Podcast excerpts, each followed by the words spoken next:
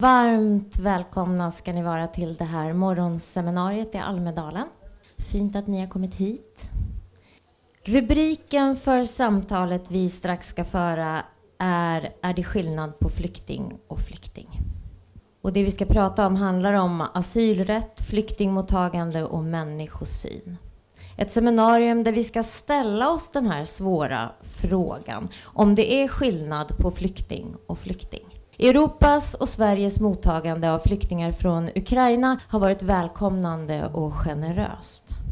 Vi verkar överens om att vi i denna svåra situation som vårt grannland befinner sig i måste hjälpas åt. Vi vill vara en trygg hamn undan kriget och det våld och det övergrepp som nu drabbar ukrainska män, kvinnor och barn.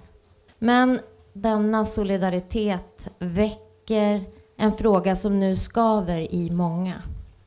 Hur ser vi och hur har vi sett på andra män, kvinnor och barn som flytt krig, våld och övergrepp? Människor som också behövt och behöver en trygg hamn.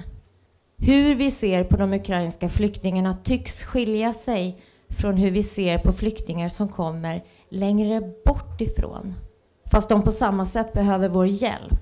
Vad beror det på?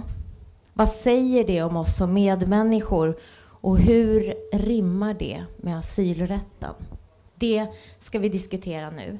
Och jag vill välkomna Sofia Kamnerin, generalsekreterare för Sveriges kristna råd. Mikael Ribbenvik, generaldirektör Migrationsverket.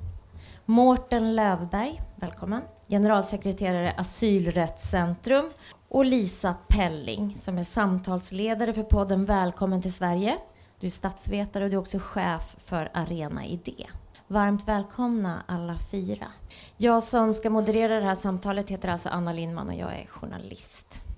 Är det skillnad på flykting och flykting? Och jag tänker att vi börjar där. Jag skulle vilja be er alla fyra svara på den frågan. Sofia, vill du börja? Är det skillnad på flykting och flykting? Vill du ha ett kort? Jag vill Så ha är det- ditt svar. Ja, nej, men helt uppenbart är det ju det. Tragiskt nog. Och just därför så måste vi arbeta aktivt och vara medvetna om, erkänna att det är så, för att kunna upprätta varje människas oändliga värde och värdighet. Det är liksom det korta svaret. Mårten, är det skillnad på flykting och flykting? Ja, alltså först och främst så rä- rätten till skydd handlar ju inte om vem man gillar och vem man känner sympati för eller eh, varken som individ eller, eller, eller grupp utan det handlar om den situation som personen i fråga har. Oftast i hemlandet, objektivt sett. Och eh, rätten till skydd är en individuell mänsklig rättighet eh, som, handlar om, som handlar om vad som kommer att inträffa med personen ifall den måste resa tillbaka till sitt hemland. Och det handlar alltså inte om dess härkomst eller dess etnicitet eller någonting annat. Och det är väldigt viktigt att, eh, att ha med sig. Jag vill säga det också redan från början att många av de retoriska utspel som vi har kring den här frågan, både i Sverige och på andra håll, de är svårt att uppfatta som någonting annat än förolämpande, både intellektuellt helt enkelt, för att det är fel, och moraliskt, eftersom man gör skillnad på människor på det sättet. Vi ska återkomma till det. Lisa? Får jag börja med att säga bara tack för att jag får vara med och för att eh, välkommen till Sverige som har varit ett försök som vi har haft att eh, prata om de flyende som nu kommer till Ukraina och hur de välkomnas eh, till Sverige. Få vara med och, och få sända från det här seminariet också. Jag tycker att det är en otroligt viktig fråga att ställa sig. Särskilt i Almedalen i år med alla beslutsfattare, makthavare, journalister, opinionsbildare på plats. Där många också av dem ställer sig den frågan. Är det skillnad på flykting och flykting? Har vi en ursäkt att behandla vissa skyddssökande på ett sätt och vissa på ett annat sätt? Och en svar på frågan är ju precis eh, den som Sofia säger. Ja, uppenbarligen är det det. Ett annat svar är ju att säga nej, det får inte vara det. Och vi har ju delat in flyende i olika juridiska kategorier. Det är ett stort framsteg att massflyktsdirektivet äntligen aktiverades. Det var många av oss som tyckte att det borde ha kunnat aktiveras redan 2015.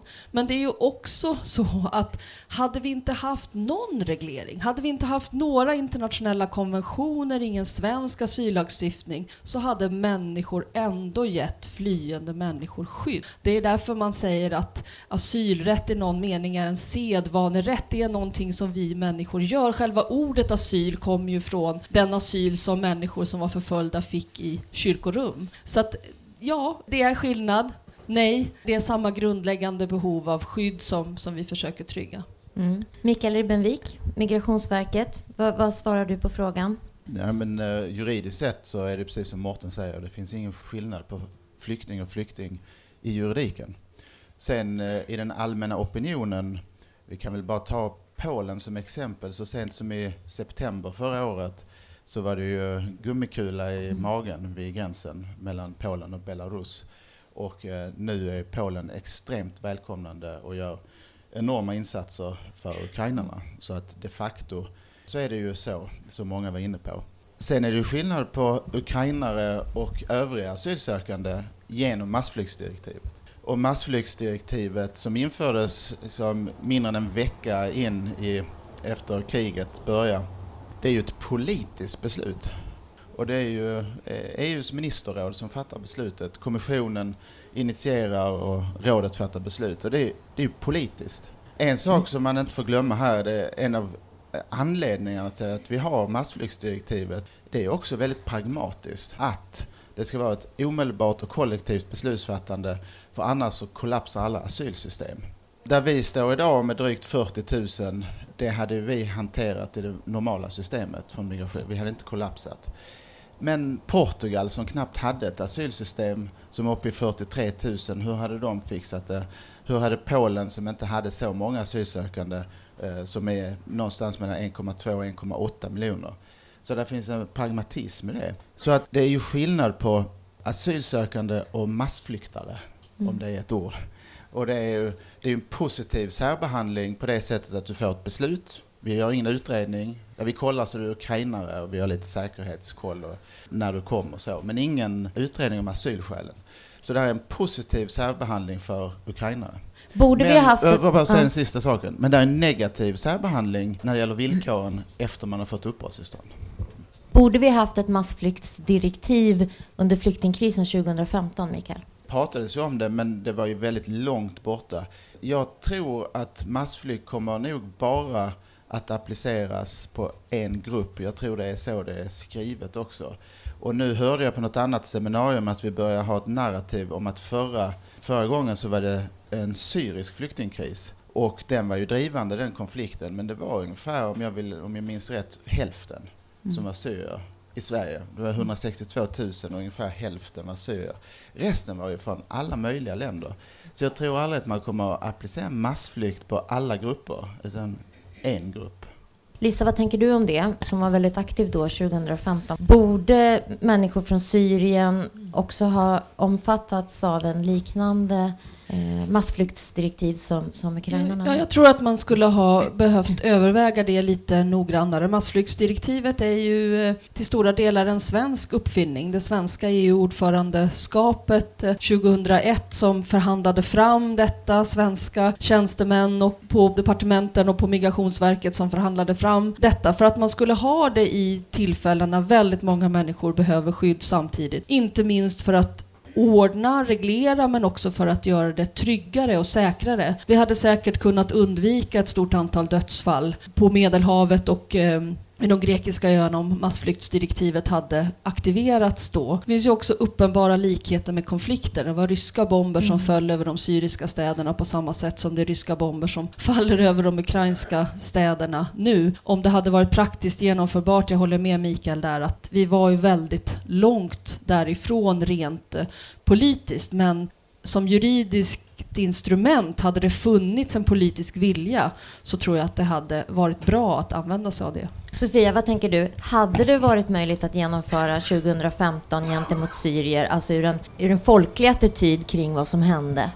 Pratar du om eh, det här direktivet? Massflyktsdirektiv. Ja. Eller liksom så här, att göra på samma sätt som man gör nu med ukrainska flyktingar och säga så här att ni får komma utan prövning för ni är i akut behov av skydd och så funkar det i Sverige då, då får man komma hit.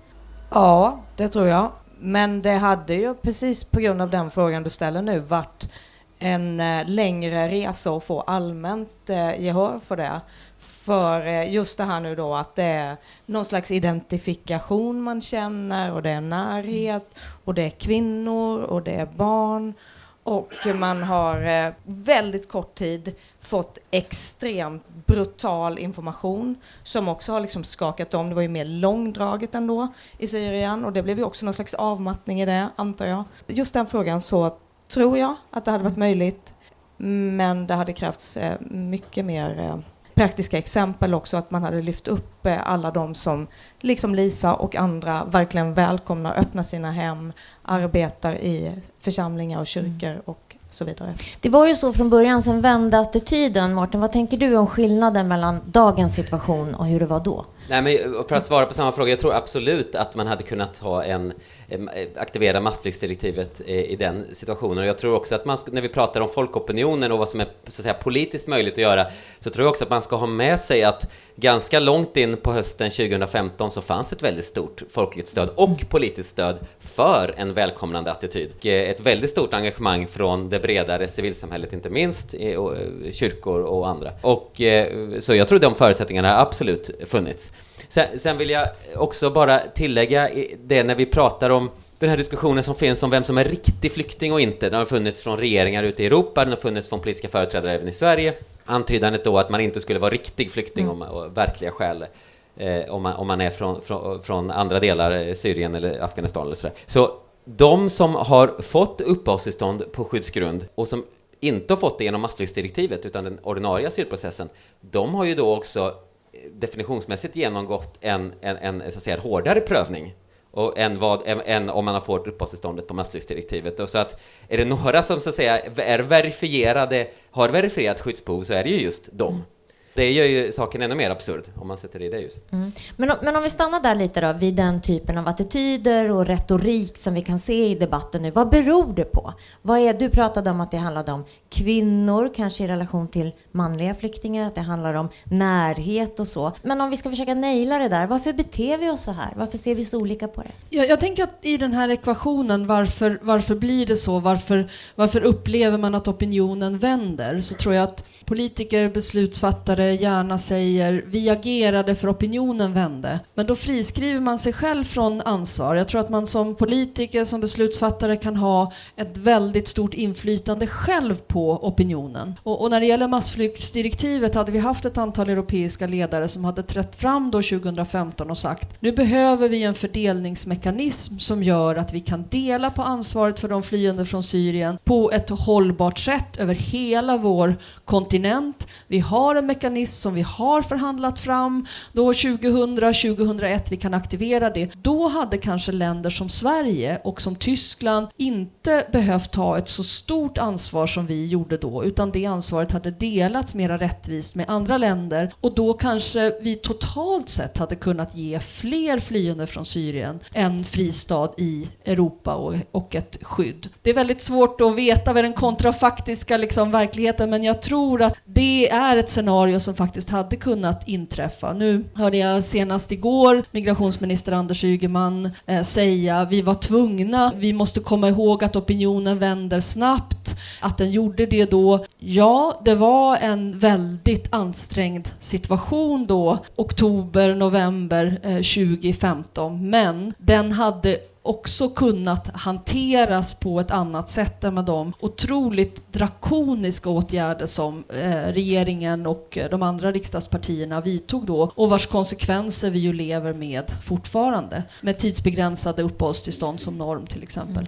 Mikael, vad vill du säga till de flyktingar från Syrien som idag, jag tänker vad jag möter i sociala medier och sådär, så skriver man att vi, det, vi är jätterörda att se att de ukrainska flyktingarna blir mottagna på det här sättet med SL SL-kort och öppna hem och allt det här. Men, men det är också smärtsamt för oss. Vad, va, vad ska vi säga till dem, Mikael? Jag skulle nu vilja säga så här att eh, vi ser den här skillnaden och det är många som engagerar sig tidigt och vill ge saker, gratisbiljetter och, och, och stötta och så. Och så begränsar man sig till ukrainare. Frågan måste nog ställas till dem. Och de gör ju ingenting fel egentligen. Alltså ibland så angriper man någon. Aha, du är bara snäll mot ukrainare. Men du är i alla fall snäll mot någon, så att det är ju inte dåligt. Men jag, jag vet inte, man får nog ställa frågan till var och en som, eh, som tänker på det sättet. Jag kan inte göra mig till talesperson för dem. Eh, myndigheter gör ju inte det, va? utan vi, eh, vi har ju en lika behandlingsprincip så vi behandlar ju alla lika, dock med de skillnader som finns i lagen som jag beskrev nyss. Mm. Jag vill bara komma åt vad du tänker som människa. Människa? Men, det är jag, bara myndighetschef. Jag, jag, är ju inte människa, jag är ju byråkrat. Jag förstår, då vänder jag, förstår jag mig, inte frågan. Då vänder jag mig till Sofia. Va, vad säger det om, om eh, var vi är, vad vi har blivit? Vad, det, vad säger det om vår medmänsklighet? Att när vi är på avstånd ifrån någon person, när vi inte behöver se den i ansiktet, när vi inte behöver liksom utmana vår egen sårbarhet eh, och beröras liksom på djupet i empati och identifikation, då kan vi upprätthålla den här kalla liksom, distansen och vi behöver inte ta ansvar och det som händer i eh, ju olika, liksom, vad det än handlar om, liksom, när du väl står ansikte med ansikte och du vågar erkänna din egen sårbarhet så kan också förändring ske. Så det är ju liksom svårt att vi både i detta fallet, samtidigt som det ju naturligtvis är jättebra, att vi, vi befinner oss på en politisk eller en europeisk nivå med eh, massflyktsdirektiv och beslut som fattas å ena sidan. Å andra sidan så sker ju all förändring, eller i princip all förändring, inifrån och nedifrån i det här eh, engagemanget för den andra. Att, se eh, medmänniskan och att göra det goda oavsett. Där är det så starkt för att även såklart inom kyrkor, inom trossamfund så kan det finnas, det är inte alltid man känner liksom, men man gör det goda ändå förhoppningsvis för att det ligger så starkt i kallelsen och identifikationen med att vara kristen som i mitt fall. Vi har hur många bibelord som helst som talar om att Jesus själv var flykting och vi ska visa eh, barmhärtighet mot främlingen och gästfrihet och så vidare i hela bibeln så att säga. Så det ligger som ett slags påbud nästan och det är också ett, en bra kraft i det läget. Men sen om det verkligen ska ske förändring så tror jag att man behöver beröras på djupet och då våga komma nära. Mm. Mårten? Ja, kanske. Jag vill, jag vill säga något till Mikaels försvar. Får jag pröva? Ja. Jag, jag, jag tycker att en generaldirektör för Migrationsverket inte ska vara känslostyrd. Jag, jag tycker att en person i den positionen ska vara oväldig, saklig, rättssäker. Men jag tycker att vi som väljare ska drivas av vår känsla av solidaritet, av engagemang, av medkänsla och vi ska kräva av de förtroendevalda politiker som stiftar de lagar som Mikael Ribbenvik och hans medarbetare på Migrationsverket måste följa. Inte utefter hur de känner inför en enskild flykting utan utifrån hur lagen är skriven. Att de visar medkänsla, solidaritet. Men jag, jag, jag tycker nog kanske att frågan liksom är felställd till till Mikael här som person, för jag skulle inte vilja att han velade inför en flykting och inför en annan, utan lagens Det är inte det jag menar. Jag menar hur han som människa ser på den här typen av inlägg i sociala medier och så här, vad han känner att han vill svara. Och han behöver fortfarande inte göra det. Han, jag är journalist, jag får ställa frågan. Han, kul när man blir, talar om tredje person i rummet. Nej, men jag tänkte på din fråga. Nej, men det är ju precis så. Alltså, en tjänsteman som går utanför de ramarna kan vi inte ha. För att eh, det, det, så funkar inte demokratin, så funkar inte samhället. Sen får man alltid lakejdebatten. Liksom. Och nu hör vi 30-talet. Nej, det gör vi inte för att Sverige på 20-talet är inte Tyskland på 30-talet. Men det var en annan sak. Det du sa som människa, för jag skojar bara, jag är faktiskt människa. Nej, men mina privata charities, mm. jag kör ju bara det till UNHCR. För att det är mitt scope. Och sen så finns det ju massa, det finns Amazonas huggs ner och det, mm. och det kan vara barnrättsfrågor, det kan vara kvinnomisshandel och det kan vara massa saker. Men jag kör mitt på UNHCR. Och sen Sen får man ju telefonen också. Så här, du, nu är det en grej här, kan du eh, skicka in Ja. extra? Ja, det kan jag. Du vet, så man är ju, som människa är man styrd. Och skulle någon komma och säga till mig, varför, varför inriktar du bara på detta när det finns så mycket? Ja. Nej, men individen kan ju inte ha en lika behandlingsprincip och kan inte bli kritiserad för att man har någonting som man intresserar sig mer för. Så att kritiken kan ju inte komma mot de som hjälper ukrainare och säga varför hjälper du inte någon annan?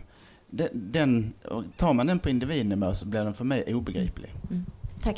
Nu måste vi släppa in Mårten. Ja, du hoppar vad snällt, där borta. Jag, jag, ska- Ja. jag är sugen att gå in i debatten här Nej, eh, det- mellan Mikael och, och, och Lisa om, om vad, hur, hur, vilka svängar Mikael egentligen kan ta ut. För det är klart att även om man är tjänsteman så, så representerar man statens värderingar och de, staten har ju också värderingar i det här sammanhanget. Men jo, jag, jag tror att jag vill ta fasta på en annan sak som Lisa nämnde, nämligen eh, opinionsbildarnas ansvar.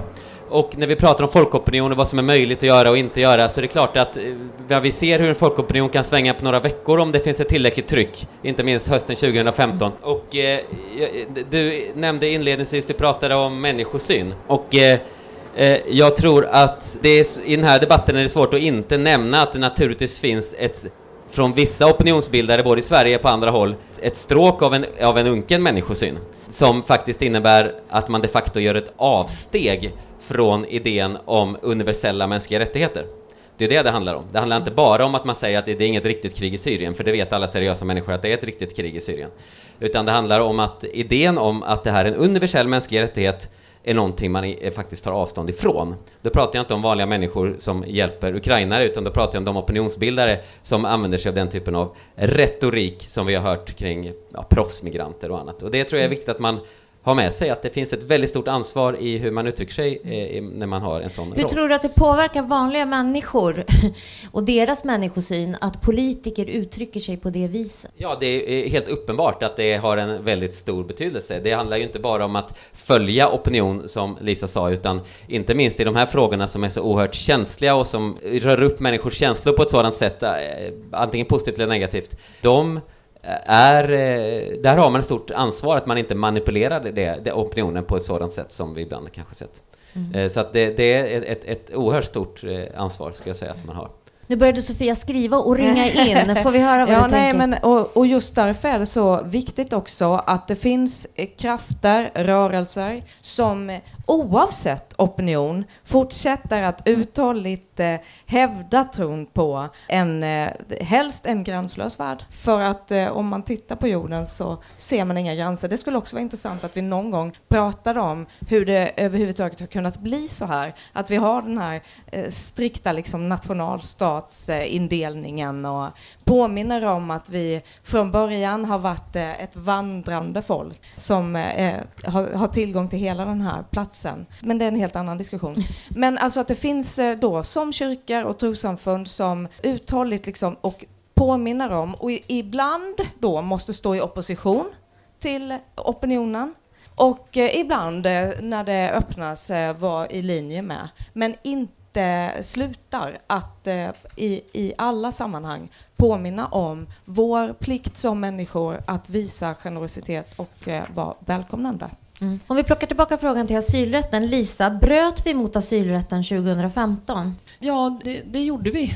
Det, det fanns ju människor som hade behövt få skydd i Europa som inte kunde få det. Samtidigt så är ju eh, asylrätten inte enbart att få skydd i Europa. Det var lika viktigt att se till att de människor som bara kunde ta sig över gränsen till Turkiet kunde få ett skydd där och att det internationella samfundet hjälpte Turkiet att ta det ansvaret och satte press på Turkiet att se till att de människor som sökte skydd där fick sin, som också är en del av asylrätten, rätten att arbeta i det land där du, där du befinner dig, barnens rätt att gå i skola, som i sin tur var ett sätt att göra det möjligt för fler att känna att här kan jag söka skydd under en tid. Jag måste inte sälja allt jag äger och har och ta mig vidare till Europa bara för att barnen ska kunna fortsätta gå i skolan eller för att jag ska kunna eh, försörja mig. Så det är en, en stor fråga. Mårten, du skrattade lite när frågan kom. Nej, det gjorde jag kanske inte. Det var nog ett nervöst skratt i så fall, för att det är en tråkig utveckling. Däremot så skulle jag vilja lägga till, om jag får,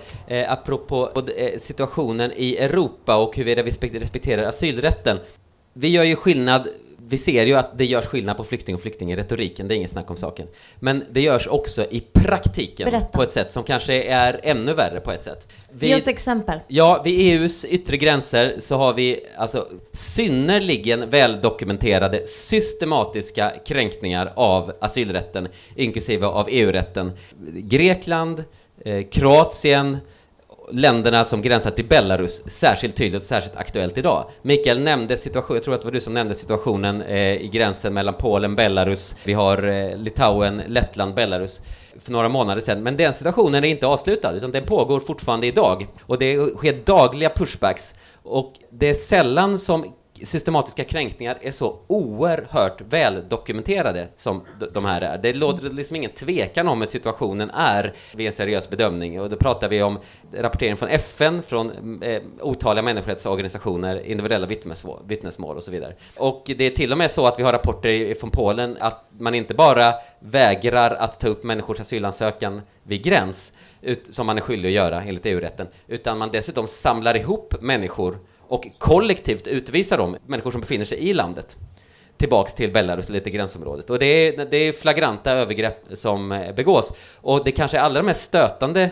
när det handlar om att göra skillnad på flyktingar och flyktingar, det är EU-kommissionens och de andra medlemsstaternas absoluta tystnad och de facto acceptans eh, av den här situationen som pågår idag framför eh, våra ögon. Och, eh, EU-kommissionens e uppgift det är ju att vara en watchdog och se till att EU-rätten respekteras av länderna och om de inte gör det se till att använda de mekanismer med domstolen på andra sätt och tvinga dem. Men här är man alltså i det närmaste fullkomligt passiv trots en överväldigande så att säga, bevisning för att det här pågår. Och det är, eh, det är en skillnad på flykting och flykting på människor och människor som också hotar att underminera de, de un, universella eh, män, mä-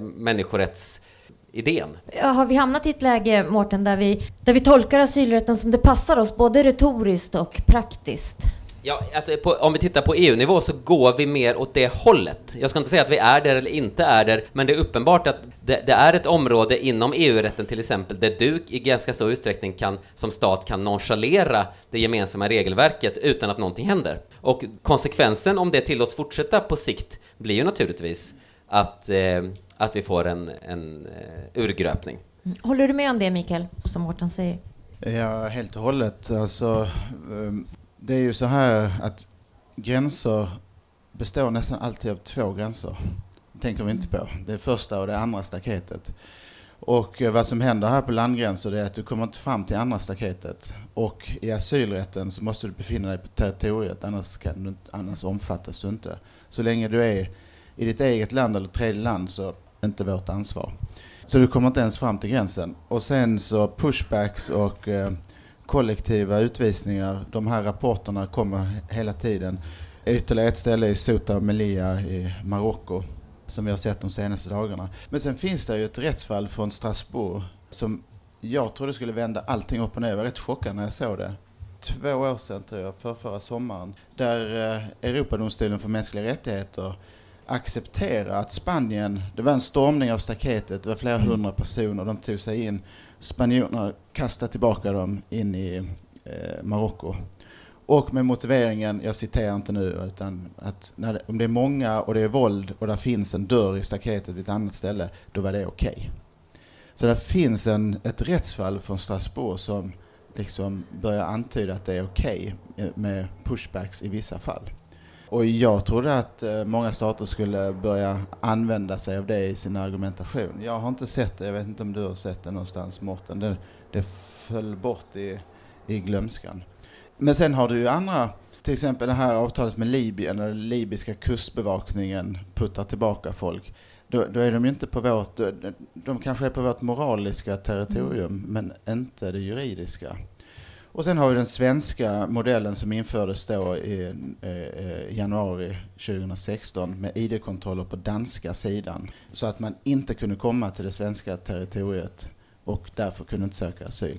Den är ju lite annorlunda än de andra exemplen för att då är du faktiskt i Danmark, inte eh, någon annanstans. Och det, är, det är en demokrati och de har skrivit under allting och de har ett asylsystem. Så den är ju, då är du på ett territorium där du kan få skydd. Lisa, hur ser du på asylrättens status idag? Alltså Mårten säger att den urholkas eventuellt. Tänker du? Eh, för att lyfta ett annat perspektiv så, så skulle jag eh, vilja komma tillbaka till det som Sofia sa om när man ser jorden från rymden så ser man en, en glob utan gränser. Och vilken roll ska den här liksom, insikten spela i arbetet för att stärka asylrätten? Jag tänker att det, kan, det verkar liksom fullständigt världsfrånvänt i dagens värld med liksom den situation vi ser i Ceuta Melilla där det är väl liksom taggtrådsstängseln som inte är taggtrådsstängsel längre utan de är försedda med rakblad längst upp. De är sex meter eh, höga. Eh, gränser på andra delar av, av, mot EU ser, ser ännu brutalare ut. Att liksom föreställa sig en värld helt utan gränser. Samtidigt så tänker jag att det är helt nödvändigt att ha den här visionen om att Nej, kanske inte en värld helt utan gränser. Jag tror att för att demokratin ska fungera så måste man dela in områden i mindre områden på samma sätt som vi i Sverige har regioner och kommuner för att demokratin ska fungera. Men det är bara ett sekel sedan som vi hade lösdriverilagar som förhindrade människor att byta socken, att lämna sin socken och gå in i en annan socken, en annan kommun. Vi hade regler som sa att statare, de fick byta arbetsgivare och boplats en vecka i oktober varje år. Det var vårt land. Och från det har vi gått till att vi har fri rörlighet på hela vår kontinent. Varför skulle det vara omöjligt att tänka sig att gränser kan ha mycket mindre betydelse i en framtida värld? Alltså föreställa sig den världen och sen öppna de fönster och de dörrar och slipa ner de trösklar som går och, och ständigt liksom röra sig mot det för att den här situationen i Ceuta Melilla eller på gränsen mot Belarus ska framstå som allt mer onödig, allt mer absurd absurd, allt mer omänsklig. Men fortsätter vi att liksom så upprätthålla en värld där gränser spelar stor roll, där vilket pass du har, om du har möjlighet att få visum, vilken slags eh, produktivitet du kan ha som gör det beroende om du kan få arbetskraftsinvandra eller inte, ja, då kommer de här situationerna också att fortsätta existera. Gör jag mm. mig förståelig? Absolut. ett sätt att liksom underbygga asylrätten är också att titta på alla rörlighetsfrågor och försöka, nej inte avskaffa gränser men göra gränser eh, möjliga för människor att röra sig över. Men, men får man haka på det då bara att vi, vi är ju ändå i en sån situation idag där pass betyder väldigt mycket och där gränser betyder väldigt mycket och där det känns som att det finns en politisk eh, våg som sveper över hela världen där nation, nationer får mer och mer liksom, eh, högre gränser. Och, så då blir min fråga igen till dig, vilken status har asylrätten? Hur viktig blir asylrätten i den situationen?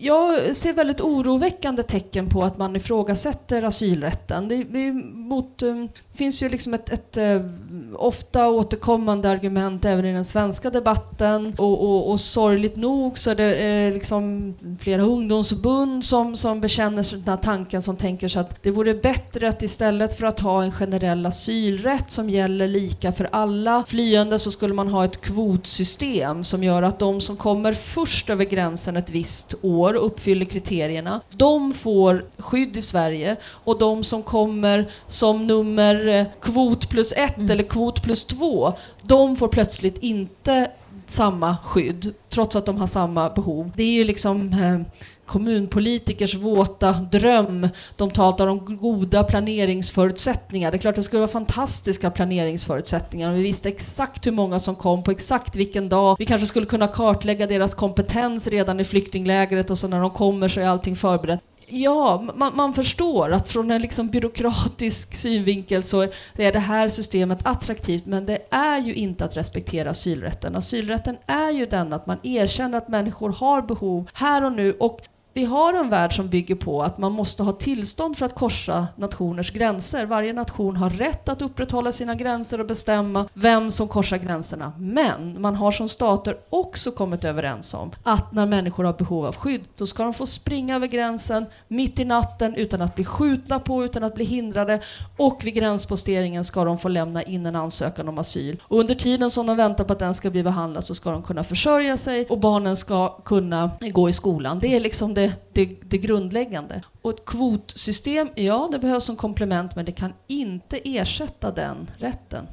Eh, Mårten, att jag blir långrandig. Nej, nej, det är bra. Allt ska fram. Mårten, det eh, Lisa pekar på en, en, politisk opinion från ungdomsförbunden här och så. Hur skulle du bedöma de vindarna som blåser politiskt i den här frågan? Vad kommer asylrätten ha för status? Alltså det är uppenbart att Eh, inte bara asylrätten utan även asylrätten satt i sitt sammanhang. Asylrätten är en individuell mänsklig rättighet och eh, det är ett uttryck för universalismen, alltså att, att eh, mänskliga rättigheter gäller alla lika. Och det synsättet är på uppenbar reträtt eh, globalt. Om man, det, det, är inte svårt att se. Det är i Europa och, och globalt och det är någonting som säkert kommer bli värre eh, innan det blir bättre. Och exakt hur, hur pådrivande de politiska ungdomsförbunden är i det, det, är väl svårt att säga om de, vad det så att säga, vad driver vad, vem driver vem. Men om man får lägga sig i den här vad ska vi säga, rättsfilosofiska, rättshistoriska diskussionen lite grann, så, så, så är det klart att det är intresse om öppna gränser och så, mm. så är det klart att eh, det har ju principer i internationell rätt som här kolliderar med varandra. Alltså du har principen om territoriell integritet mm. som stater har, det vill säga man får bestämma territorium vem som ska vara där och inte, och idén om så att säga universella mänskliga rättigheter och som åtminstone konceptuellt är oförenliga. Och eh, det där är ju ett problem för världssamfundet att hantera.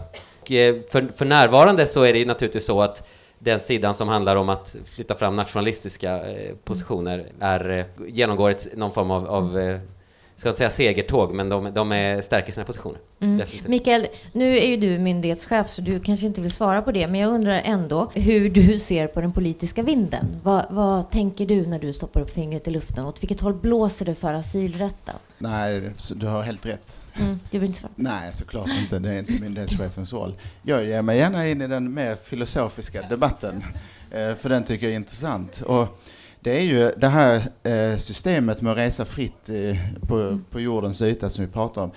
Det är ju faktiskt redan infört, men bara för privilegierade människor. Mm.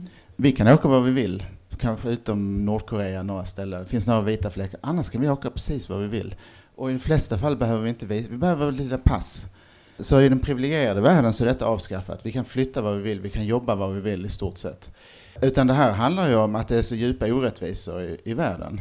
Och eh, den som inte ha, har någonting är ju misstänkliggjord på det sättet. Ja men du kommer ju hit bara för att åtnjuta vår välfärd. Och i vissa fall är det sant och i andra fall så har du eh, skyddsskäl. Ribban för att få internationellt skydd, den ligger ganska högt. Det räcker inte att du kommer från en diktatur eh, där du inte har yttrandefrihet. Och du måste vara förföljd, du som person. Eller liksom totalt krig i hela landet för att alla ska få mm. stanna. Det som är lite olyckligt här, det är ju att många gånger så används ju asylinstitutet som utjämningsfaktorn mellan rika och fattiga världen. Det är det ju inte designat för. Och det kommer ju sådana som jag aldrig att erkänna. kommer ju aldrig att, att använda instrumentet på det sättet.